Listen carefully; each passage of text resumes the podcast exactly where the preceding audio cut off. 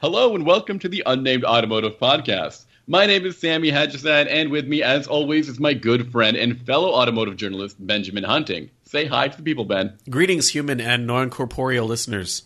Greetings to everyone. Ben isn't the only person I'm talking to today on our podcast. We also have our other good friend and fellow automotive journalist, Chad Kirchner. Say hi to everybody, Chad, please. Hel- Hello, Area 51 Naruto runners. You know, Sammy, you introduced us as your good friends, but have either of us ever helped you move? That's true. Uh, That's true. I would help you move. Okay, It's that easy, it's easy to say that from your Ohio stronghold. It is. That's why I said it. Well, if I was moving to Ohio, I'm sure he'd, he'd help me out. I don't know why you would move here. As somebody who lives here, I don't know why you would move here. to be more central, Chad. What about those Cleveland Browns? um, if this is the first time you're listening to our podcast, we are a bunch of automotive journalists. We have some cool cars to talk to you about this week. You can find my work um, at autoguide.com as well as autotrader.ca. You can find Ben's work at a bunch of crazy places all over the internet. Ben, please give me at least two. Um, Automobile Magazine and Hagerty Classic Car. But our very special guest, Chad Kirchner, this is a man on the internet, and you can find his work in a bunch of amazing publications.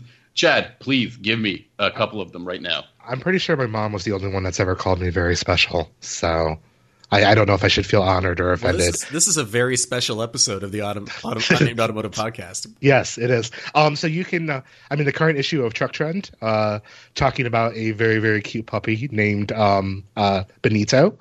Um, he's a little Chihuahua mix that we found. Um, and then also, when you do listen to this, if you head over to the drive, I have a life at 30 miles an hour review of the uh, Ford GT supercar. So Okay, cool stuff. So truck ten, truck trend, the drive, and I've seen your name on some other places. I think I've seen you on Car Buzz and stuff like that. yeah, auto guide and stuff like that. So Um, now, the reason we brought Chad onto the podcast today is because he drove a very interesting vehicle that we need to talk about. Also, That a vehicle hates. that's controversial because we've talked about it in the past briefly, with none of us having driven it, right. and we So- have some very strong opinions. Which So I want to seems give logical. I want to give I want to give the listeners a tad bit of backstory. Um, the last time I was on, uh, which I always appreciate being on, uh, I talked about I think the Shelby GT350. It was one of the couple times I've been on recently, and um, we were talking about Mustang variants because you folks have been in um, the Bullitt lately. You've been in the GT350, uh, PP2. There's all these different variants of Mustang, and, And PP1, we were in PP1, PP1, Right. and we were in every PP available. and I mentioned that there's this high performance pack uh four cylinder one coming and Ben pretty much declared that he hates it um having not driven That it. sounds like Ben. I mean, Yeah. I'm honestly not about real life experience. Just just gonna put that out there. so I so after driving the car this week I'm like hmm who should I talk to about this car so I figured hey it'll be interesting content because um it is an interesting car I don't know if I love it um but there are some advantages to it over other cars in the Mustang line, other trims in the Mustang lineup. So, All right, so so so I guess to get started, just kind of give us a background on what the car is exactly and why It's got one dec- heck of a name, right? and why Ford decided to bring it to market. so um, it's officially called the 2020 Ford Mustang EcoBoost High Performance Pack with available uh, handling package. Um, from now on, I will call it. I've got a great badge on the back for that. Right? Uh, they for yes, they do. Um, and from this point on, I'll refer to it just as HPP. Um, they couldn't call it the SVO, and it turns out that's because nobody works for SVO anymore, Mm. and because everything falls under the Ford Performance Badge. Uh, there was some issues with just calling it SVO. Um, but if you want to think of it as an SVO. maybe you could. I Um, mean, they've decided to put the ST badge on Edges and Explorers. Why couldn't they have done it on a Mustang? Yeah, why couldn't it just just be an ST or or you know like SVO Heritage Edition or something? right. Um, that's a really fair question, especially considering that I think that putting ST on the two crossovers they have has diluted the ST brand Just a little. um, just a tad. Um, I don't care for the Edge ST at all. The Explorer ST is not bad. Um, it's better as an ST, even though it's heavier. Uh, but that's neither here nor there because they didn't call this car that. Right. What this car HPP. the, what this car does have though is it's a it's a 2.3 liter EcoBoost engine, but it's not the 2.3 EcoBoost that you get in the base car. It's actually the exact same engine, more or less, as the Focus RS. Oh, so it's okay. actually, so it's built in Valencia um, and shipped over here. Uh, it does have a unique turbo and some unique componentry to it because they have to mount it um, transversely, or I'm sorry, longitudinally instead of transversely. Um, and it's obviously rear wheel drive only because it's a Mustang. Um, it makes 330 horsepower, 350 pound feet of torque, which those with keen ears will notice that that's 20 horsepower less than the Focus RS. Uh, part of that is for longevity sake. Um, Oh, probably, probably. Well, there were there have been some issues with Focus RS engines. If you search oh for so the instead internet. of fixing the problem, they've Fix, they've fixed the I- problem. Is I that think- where you're Ah, going with right. it, Sammy? I, th- I, I think they're erring on the side of caution, and also um, they're trying to most likely also trying to protect the RS badge. Um, but basically, the engines are the same. The turbos really is actually unique, but beyond that, there are a lot of similarities. Um, that is then power sent to the rear, obviously, with a limited slip differential. Uh, you can get it in any of the base Mustang EcoBoost trims. So if you want the base cloth 100A package with the HPP pack, you can get it. If you want the leather seats and the or the Recaros and the digital cluster and all of that, you can get it with that. Um, you can also get it in coupe or convertible, and you can get it either as a six-speed manual or the ten-speed automatic. So it's it's, Uh, it's a really like an all-purpose version of the car. But if if stop me if I'm wrong here, but it kind of sounds like Ford is now selling two EcoBoost versions of the Mustang with two completely separate drivetrains. Yes, Wow. Okay. um, we have a lot Because- to unpack though. because the the six speed is um probably is the same unit, but the ten speed has been calibrated, tuned slash whatever to better suit the characteristics of this engine. So the, the reason I hated on this car when we talked about it, I think last month, is because I don't like the regular EcoBoost engine. I find that in the Mustang, it's joyless to drive. There, you, i- it's not the kind of engine you want to rev out. So the from a high performance perspective, you know, you're you're in the high RPMs. You're not really getting much out of it. It sounds bad. It, it doesn't really. It's not a good match for the weight of the Mustang. All these things together just really made me wish they still made a V6 version of the car. So can you tell me if the the RS engine is in any way an improvement on those complaints? Yes, actually, I can directly address nearly all of them. Um, so the uh, it, I don't have the exact torque RPM slash torque numbers in front of me, but basically, it makes uh, nearly all of its power all the way up to just under redline. Um, so they they knew that uh, on the regular EcoBoost, you would have to you usually have to, to short shift it in order to get the most out of it. Um, Right. This will um, make peak por- make peak torque past 4,000 RPM, um, and is designed to make horsepower a little bit higher up. So it still falls off a little bit right before redline, but Okay. it stays on boil a lot longer. So it does encourage you to rev it out some. It's also 200 pounds lighter than the V8 up front, and that is a significant amount of weight removed from where you want it removed. So and, and and and how does it sound? um, it sounds like a Focus RS. Okay. for good or bad. Um, if you don't think a Mustang should sound like a hot hatch, then you're probably not going to like it.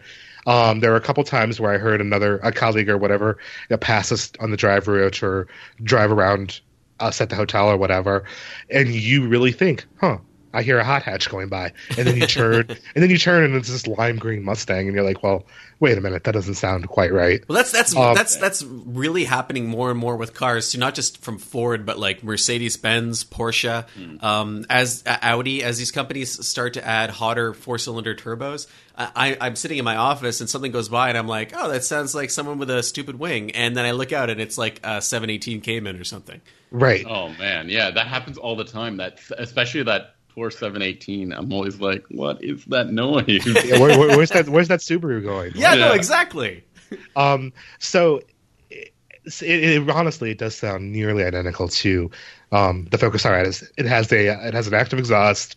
Um, it does the pops and the crackles on the shifts. Um, what's great about the convertible, and I'm not saying that's the one you should get, but what's great about the convertible is you can hear all the noises even better. So you hear the turbo, the wastegate, and the turbo spool up, and you just it, it's it's really kind of a delight if you're driving along the the Pacific Coast on Highway One.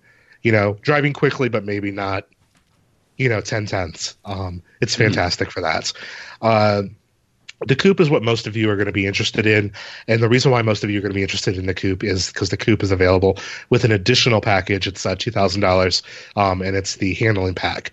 The handling pack um, replaces the rear diff with a Torsen limited slip um, with 355s, I believe. Um, upgraded suspension components, bigger brakes. Um, also, uh, Pirelli uh, Corsa tires. So the, the super sticky Corsas, um, as well as MagneRide. So Ford charges sixteen hundred dollars for MagneRide by itself. For an extra four hundred dollars, you get a whole bunch more uh, handling goodies uh, that make the car. I mean, drive like a sports car as much as as much as any Mustang can. I that's mean, that, not that that's not like, the Shelby. That sounds like a crazy crazy deal. That that package alone. It is. Um, the only there is one downside to it that I just found out literally today.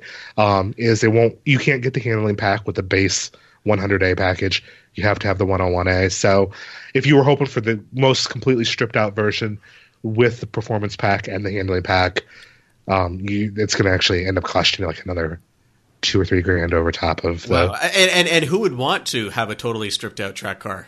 with I mean, right, right, exactly. Um, so really, the cheapest you're going to get into the high performance pack with the handling pack is around 36, 37 grand. Um, if you don't want the high performance pack or the handling pack, um, you still get you still get a better suspension. You still get the active exhaust. Uh, you still get all of that stuff. Um, that all comes in at uh, right around 33 with the completely stripped out base car. So and and, and that thirty three thousand dollar version of the car compared to a standard EcoBoost Mustang, what's the price difference? Uh, uh should be uh, f- uh, five grand. Okay, so you're paying five thousand dollars more for the RS so, engine. Yeah, so the high performance pack, which includes a limited slip, uh, Pirelli P zero tires, not the Corsas, but just regular P zeros, mm-hmm. of the uh, aerobits from the Mustang GT, um, the engine, the completely different engine, and then the unique transmission calibration, whatever, um, and a few other things that I'm sure I'm missing, uh, is five grand. And then if you want the handling package on top of that, it's about eight grand more. Well, it's it's two grand if you are in anything other than the base base Mustang. Yeah, so you'd have to, but you but if you so the but just price differential from a, a regular EcoBoost, it's it's it's about eight, right? Uh, seven to eight. Yeah, seven if you go, yeah, if you go whole hog in and and the difference down from a GT. So GTS typically start without any of the the stuff right around 36 ish. Um, by the time I would compare this, I would compare this to PP2 in terms of handling. Um, I think it's better. I think it handles better than the the Performance Pack One. Okay. Um, in terms of just handling, obviously power it doesn't have it beat. Yeah. Um, so you're probably looking at another ten grand or so to get into a PP2. Interesting. And, and, what's the so it's it's kind of like an equidistant point between the bottom end of the Mustang lineup and the top end. Of, right. Of, uh, when we're talking about non-specialized versions of the car, like not not GT 350, GT 500, and that. Yeah.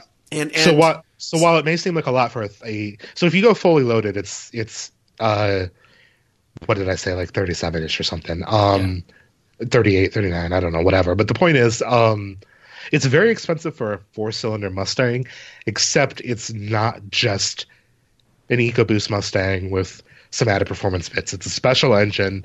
Um, it's designed to really be an autocross slash back road kind of the same way PP2 was designed to be sort of that that more pure sports car experience. I would yeah. say that I would say that HPP on the EcoBoost does that with just less weight up front, less power obviously, but less weight up front as well what I like about it is that the the engine itself is like the heart of of so many cars, and to have a car that to have an engine that seems like it's close to the original EcoBoost motor, but it's actually all the way is built in Spain, brought over from from Valencia, Spain, has a completely different um, character than the or normal EcoBoost motor. Well, and what I would say is it has character. Yeah, because I, th- I think Ben is absolutely right that that 2.3 liter that's in a normal EcoBoost has no character.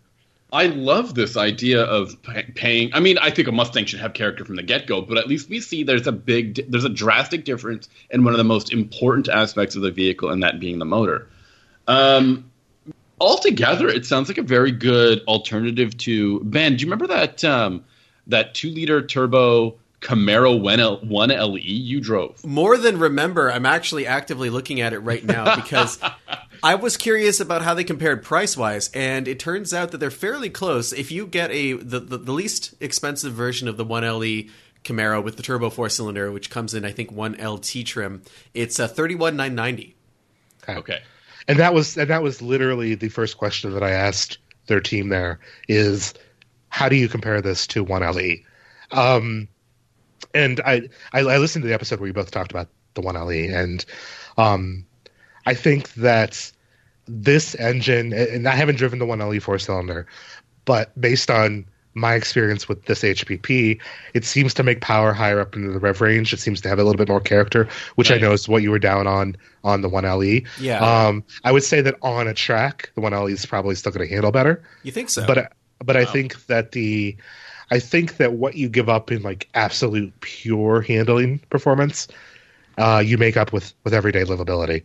Especially if you do the high performance pack with the MagneRide, because the MagneRide makes the bumpy roads even smoother.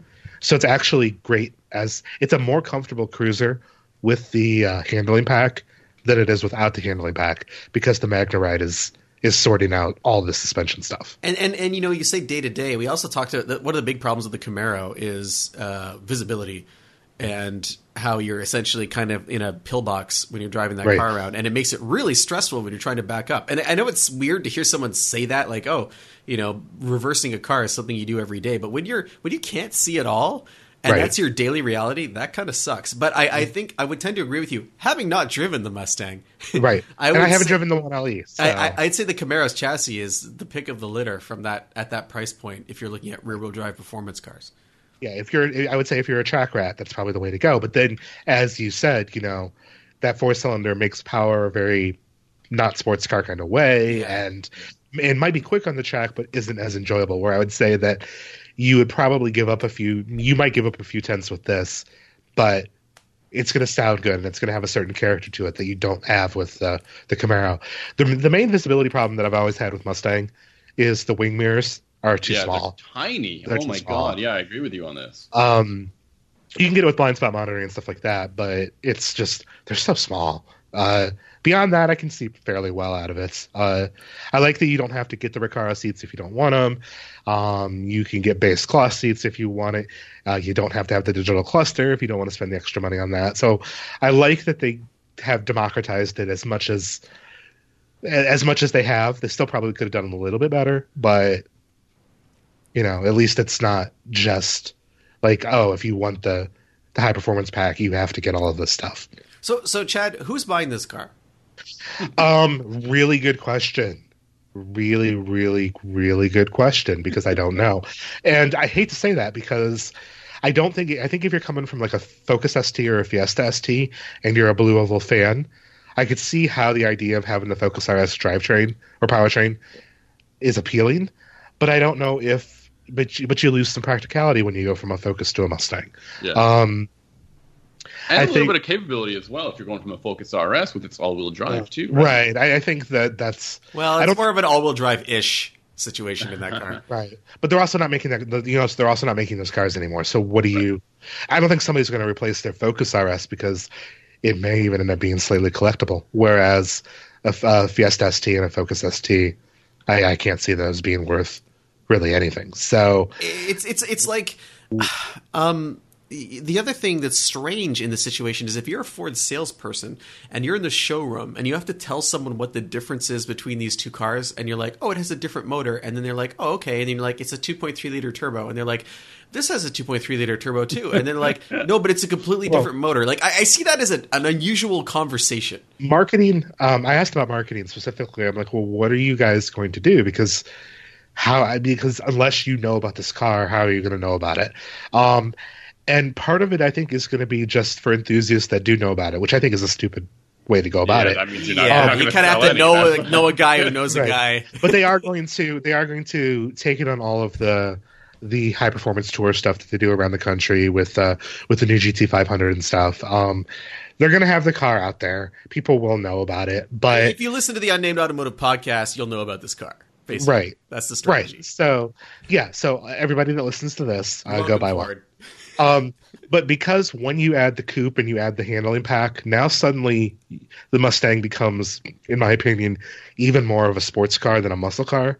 And then when you view it as a sports car, then now you you look at competitors like uh, Miata, BRZ, um, name Yeah. other sports cars, please. 370Z or Um, who knows what. You know what? You know what car we never Uh, say when someone says name other sports cars? Fiat One Two Four Spider.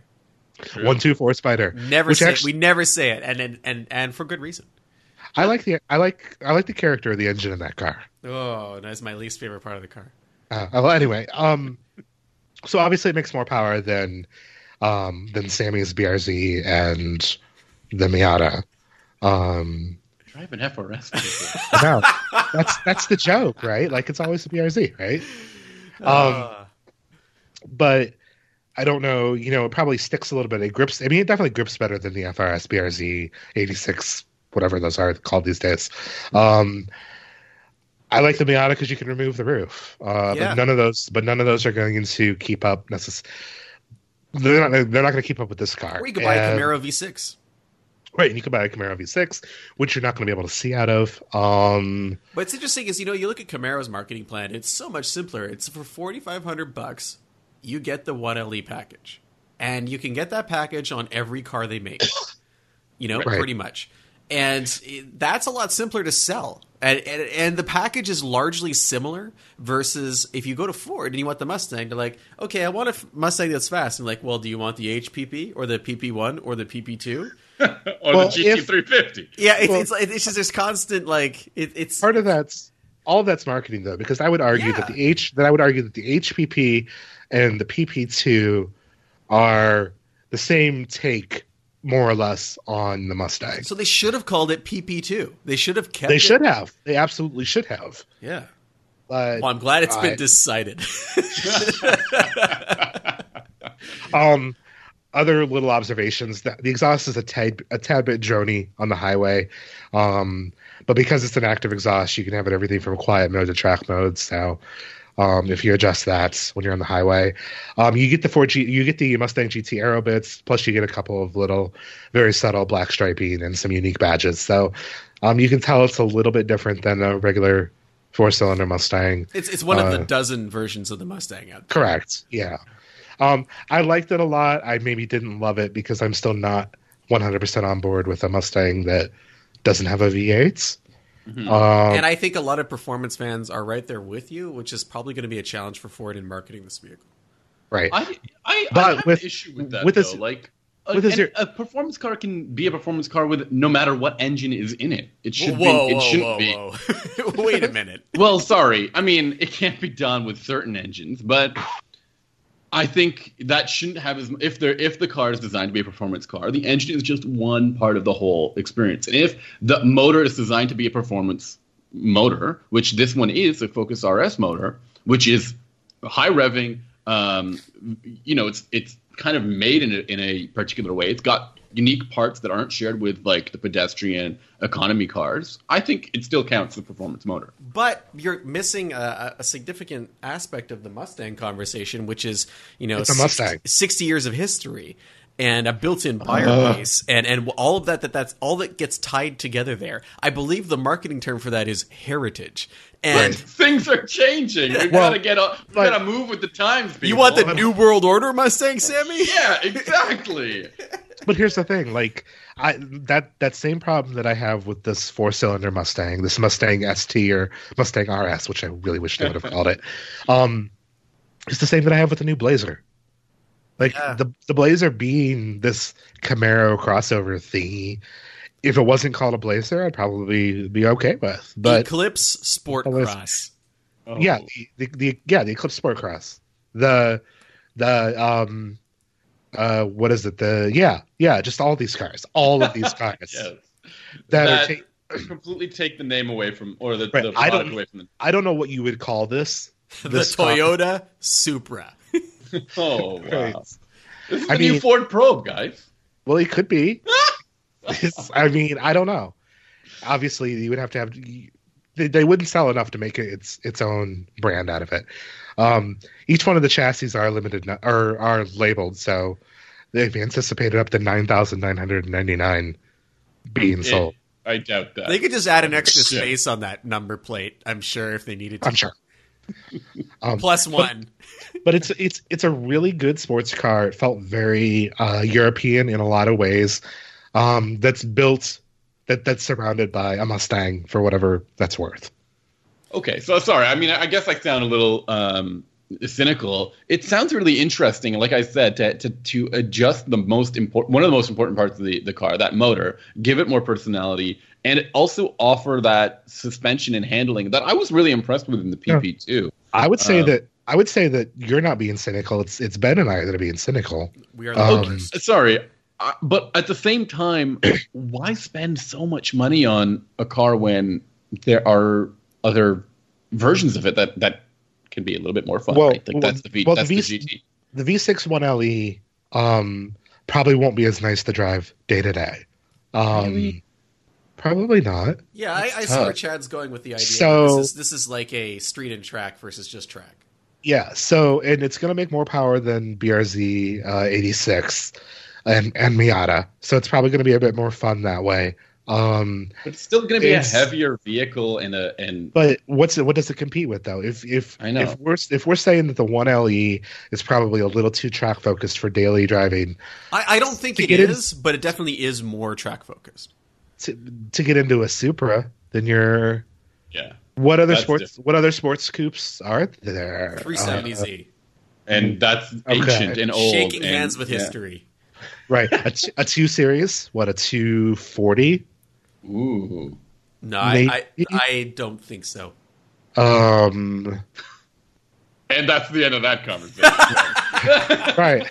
Speaking of But- Z cars, I want to I want to bring up something uh, just out of the blue um, and Okay. interrupt everyone's train of thought. I got some good news about my my Z car motor today. Uh, it turns out that my rod bearings are fine, and uh, the knocking sound I was hearing is the crank pulley or the um, the harmonic balancer at the front of the motor had cracked, and as a result, it was flopping around like crazy, crazy high RPM thing will flop. And uh, I need to uh, replace that, replace the the the Woodruff key, and hopefully the crank isn't damaged. So that's fun. Anyway, back to uh, our conversation. But I, I, you know, I just I've been wanting to say that for the last twenty minutes. Awesome. um, If you miss, if you miss the SVO by this, is what I'm saying. who misses the? Sorry, There are Who were alive in 1984, Sammy? AKA me, possibly Chad. I'm not sure. I was one. but did you miss the SVO at that point? No Every one- single day, I pour one out in uh. front of my SVO poster, and I think about what might have been if the four headlight Mustang had continued indefinitely. I mean, it's Okay, more, but let's, it's, like- it's more space, more space than Supra, easier to see out of than Camaro, cheaper more than power, Supra too. cheaper than Supra, more power than BRZ and Miata. Um, it's still Mustang build quality, which isn't as great as the European rivals. But, But, if you are a Supra fan, this But if you- engine's also European, right? true, yes, So absolutely. There you go. But like that's what I love about that's what I like about the Mustang. and you is can that get it, it's- and you get it in an automatic. So if Boom. you're a one, if you're a one LE buyer, I mean, I'm not, but like, you know, the one LE limits you to a manual, correct? I, yes, So, as it should be. I mean, I don't disagree with you, but if you want to actually sell cars, you usually have to offer them in an automatic. And you know, Ford doesn't really want to sell cars; they just want to sell one car, and that's the Mustang. Uh, so No, they, uh, they they just- are yes. they are going to put all of these like it's it's going to have everything. You know, they're not going to be like oh manual only. They're going to be like no, it's uh, semi-autonomous with a ten-speed automatic transmission and vertical takeoff and landing, and you're going to be like oh Yeah. that's amazing. Well, you can get it with lane keep and adaptive cruise. So there you go. Uh, So, that's what I love about the Mustang, though, is that there is there are so many different versions of it. You could start at twenty six thousand, you can get all the way up to sixty. Uh, 100. some odd. It's, well, the, yeah, it's, the F, absolutely. it's the F one fifty of the sports car. I car. forgot Or is to that the mention nine that you- eleven? I can't remember. GT5 Both. engine can be a bajillion dollars. F one fifty slash uh, nine eleven of of the yeah. Either way, both Do you have a preference? Which ones would you guys would buy? Uh, an F one fifty or a nine eleven? Is that what you're No, asking? a type of a model of Mustang. What if your perfect Mustang that you would buy? Uh, GT right now GT three fifty. Right. I agree with that. Yeah, Although, but wait, have- aren't they I not have a G- reliable anymore? I have a GT350 story to tell you.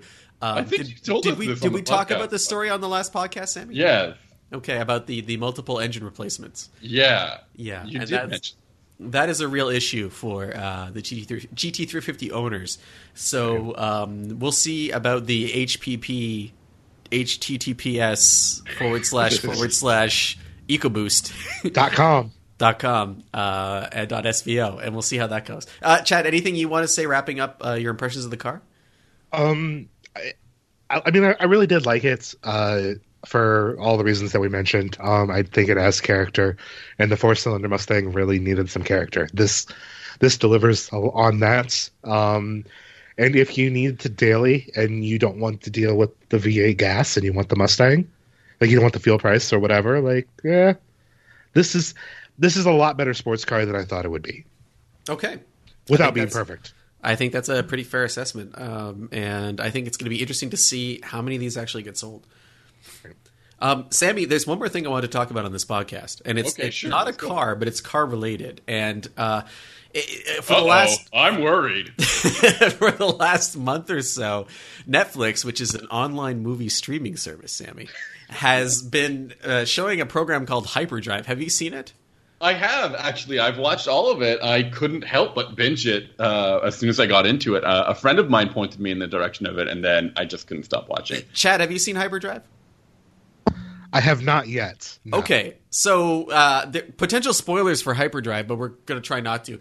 Yeah. The, the idea of the series is uh, they they bought a big kind of industrial factory warehouse thing, and when I say they, I mean uh, a team of producers led by Charlize Theron, but also including a stunt coordinator Andre A- Andrew uh, Comrie Picard, who's a very cool rally driver, race driver, uh, someone I've had the pleasure of interacting with in the past. Yeah, we've crossed paths. We've crossed paths with him in at different events uh, and things like that. So Very Is that cool- is that Charlize is that Charlize Theron of um, the Italian Job remake fame? Yes, exactly. That is what she is known for, and um, it, it's it's it, the reason I mention uh, Andrew is because most car shows suck on on TV. I think we can all agree there's a lot of ridiculous hype and people yelling at each other, and it, there's not a lot of driving. And I think they've tried to have a few competitive car shows in the past that have just been kind of lame.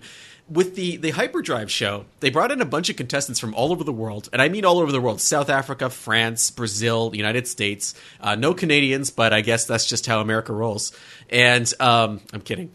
Uh, the Canadians can't drive, and uh, but if there was if there was a Tim Hortons at the end of the at the end of the track, or you know if it was covered in snow, bam, Canadians. So uh, they they brought them all, and, and they all Or brought their hockey. own. Yeah, or Yeah. hockey. If it was hockey instead of driving, we'd be we, it would hyper hyper hockey. Uh, they, they brought them all in with their own cars, and uh, huge huge differences. And like there were some guys there who were drifters. There were some women there who were drag racers. There were some SCCA champions. It was a really wide range of drivers, and they set them loose on this course that they never showed during the day. It was only at night. It was, and I mean this in the best possible way, like watching someone play a real life video game. The way it was Yeah. lit up, the way they had uh, the obstacles set up, and I mean obstacles. They had a giant leveler balancing machine where you had to balance your car in the middle and, and level the the entire apparatus for 10 seconds. They had targets you had to hit with the rear of the car only. They had water uh, they had um, water, Water obstacles features, yeah, really crazy water obstacles that in fact severely damaged some of the cars which Um, is wild. Like that, that was one of the most. Okay, so like the best way to describe it, I know you said you explained it as like a video game for the for TV, but man, it's like they describe it as as Ninja Warrior or American Gladiators, but for sure with cars of some kind, yeah right? Like, it was it was fascinating to watch and um the the uh, differences in the cars like there were people there with drift nissans there was a guy Yeah. there who had a, a 68 charger that was powered by an, an m5 turbo engine uh there was just this motley crew of There was a supercar. There was there was a guy with a Lamborghini Huracan. Uh, who who really couldn't drive whatsoever. and should have used another car if he could. Uh, the there were- whole, like so much of the driving in this thing revolves around some drifting Yeah. and um, And some of the cars, some people showed up with drag cars on a drift course, and I was like, "Why are these people on the show?" I felt so bad for them. But in any case, it was fascinating to watch because of all this different stuff happening at once. And Right. for the for the first time, I was watching a car show where I'm going to admit the hosting was not great. Um, it was I uh, really do like it's it's hosted by Rutledge Wood, Mike, Michael, Michael Bisping, UFC Yes. champion, and, And uh, Mike two- Hill. Two people, yes, and and uh, they were they they were they were the primary hosts of the show, Mm-hmm. and um, it was. You know, I, I was talking about this with Sammy before the broadcast, but it's almost as though Michael Bisping had no idea how a car operated or had never driven a vehicle in his life. And that made for some interesting commentary, but I wouldn't call it accurate. And I felt bad for Rutledge because he kept having to explain basic things to to his co-hosts and to the audience. And I kind of feel like if there had been no commentary and maybe just interviews with the drivers, which were done very well, and I can't remember the name of the person who did the interview. She was fantastic. uh, Lindsay, I believe. Yes, she- Lindsay Czarniak. She she did a really good job, and it was a nice because it wasn't just drivers, but it was characters, and you got to Yeah. know them over the ten episodes. But the, the the announcing again, as with any car related show, it was was the least interesting part of it. Well, Um, every every car show that I've seen, sort of along this this type, has always had a host who doesn't know anything about cars. yeah, it's it seems I mean, like even if even if you go way back, like go let's go way back to season one Top Gear, like Oh, of yeah. this of the of the studio format. Like every single show seems to you know, like, like that's part of the they need an the- audience the stand-in, sauce. but they don't realize that there's an audience. Right. you know? So I thought that was strange, but I, I was super entertained. Uh, It, it was it's by far the best um, performance driving show I've ever seen. We're talking like you, you remember how terrible Pink's was. Uh, This is like this is like 65 levels above that. And these people it, they it wasn't just a driving skill uh, s- seminar. It wasn't just people, you know, going out and executing uh, s- um, high performance driving. Their cars had to survive too. It was filmed over multiple nights, and it was a war of attrition. A lot of these vehicles were taking abuse, not just from occasionally hitting obstacles, which happened, but just the mechanical aspect of it. Um, these cars are far from cobbled together, and they're they're high end builds. But uh, a lot of this stuff is it's not designed to go again and again and again and again. And each lap of the course was between six and eight minutes. So that's Yeah. quite a long time to be hammering it on a, on a drift course. And uh, it was what I really liked uh, is the narrative that the show also provided. There was a lot of um, discussion with people and where they come from, why they do this, and um, the, the you know so many of these Netflix shows you're gonna you can just like stop, you can turn it off, but some of them really um, put you on edge for the next episode, so that you just can't stop right now. It's, I- I- quite, I- it was quite impressive. I would love it if if in series, season two, if that happens, and I hope it does, if Rutledge just took over and Yeah. kind of got rid of some of the more um, mainstream aspects of it. Uh, I don't know how many mainstream viewers are going to tune into a show like Hyperdrive, so why not just go all in and focus on the automotive aspect and kind of unleash the chains and make it so he doesn't have to, you know, feign surprise that a Lamborghini was able to execute a drift maneuver. Um, so we got to talk about some of the obstacles, like that really like blew your mind. Um, there was this thing that they called a leveler, which was this giant platform on a seesaw. Chad, have you ever would- been on a seesaw with a car? I have. With a car? not with a car. No, I mean, usually seesaws have two people, but like this, this, this show required the drivers to balance the seesaw with their vehicle, um, which seemed like the most impossible thing to do. I can't imagine how they expected anyone to do this Yeah. safely, for one, and at all. And, And- I was so impressed every time they managed to do it. And what was cool about that aspect of of the they, the- every every car had a spotter that was walking them through the course and telling them whether they'd hit a target, whether or not, where they had to go next. So for the for the the leveler, they were trying to tell them you know where they needed to drive to balance it out. But it was all done in the native language of the pe- of the people who were driving. So you had French, uh, Portuguese, um, German, and Japanese and uh, they used subtitles, but they let us hear everything. So you're involved in the drama, and I like the fact that they didn't try to shield us from the fact that not everyone was speaking English, and that in, in- the use of subtitles was a really good idea because it doesn't distract you from what's happening. No one's interpreting what someone's saying, and uh, it's a small detail like that that just shows you how well produced the show was. And it also shows the kind of, it, you know, some people think that wheel to wheel racing is where there's a lot of um, drama, but this one had limited wheel to wheel racing. Uh, in fact, no, I guess no direct wheel to wheel. No, there were there were a couple of head to head races on separate tracks, but you're, yes, you're right. This is this is people against the clock and themselves. which I thought was really cool. Yeah. So Um, anyway, Hy- Hyperdrive, I was pleasantly shocked that it was good. Enough people like Sammy, enough people were like, "Have you seen Hyperdrive? Have you seen Hyperdrive?" And I avoid these shows because Yeah. they're awful. Um, I think And I, they usually make a mockery out of automotive enthusiasm in a way, right? Completely. They, they, they fill it with attitude and fake drama, and like the, I think Netflix also has a show called Fastest Car. Has anyone? Uh, seen Yeah. I've Yes. seen this. and Chad, what's Fastest Car like?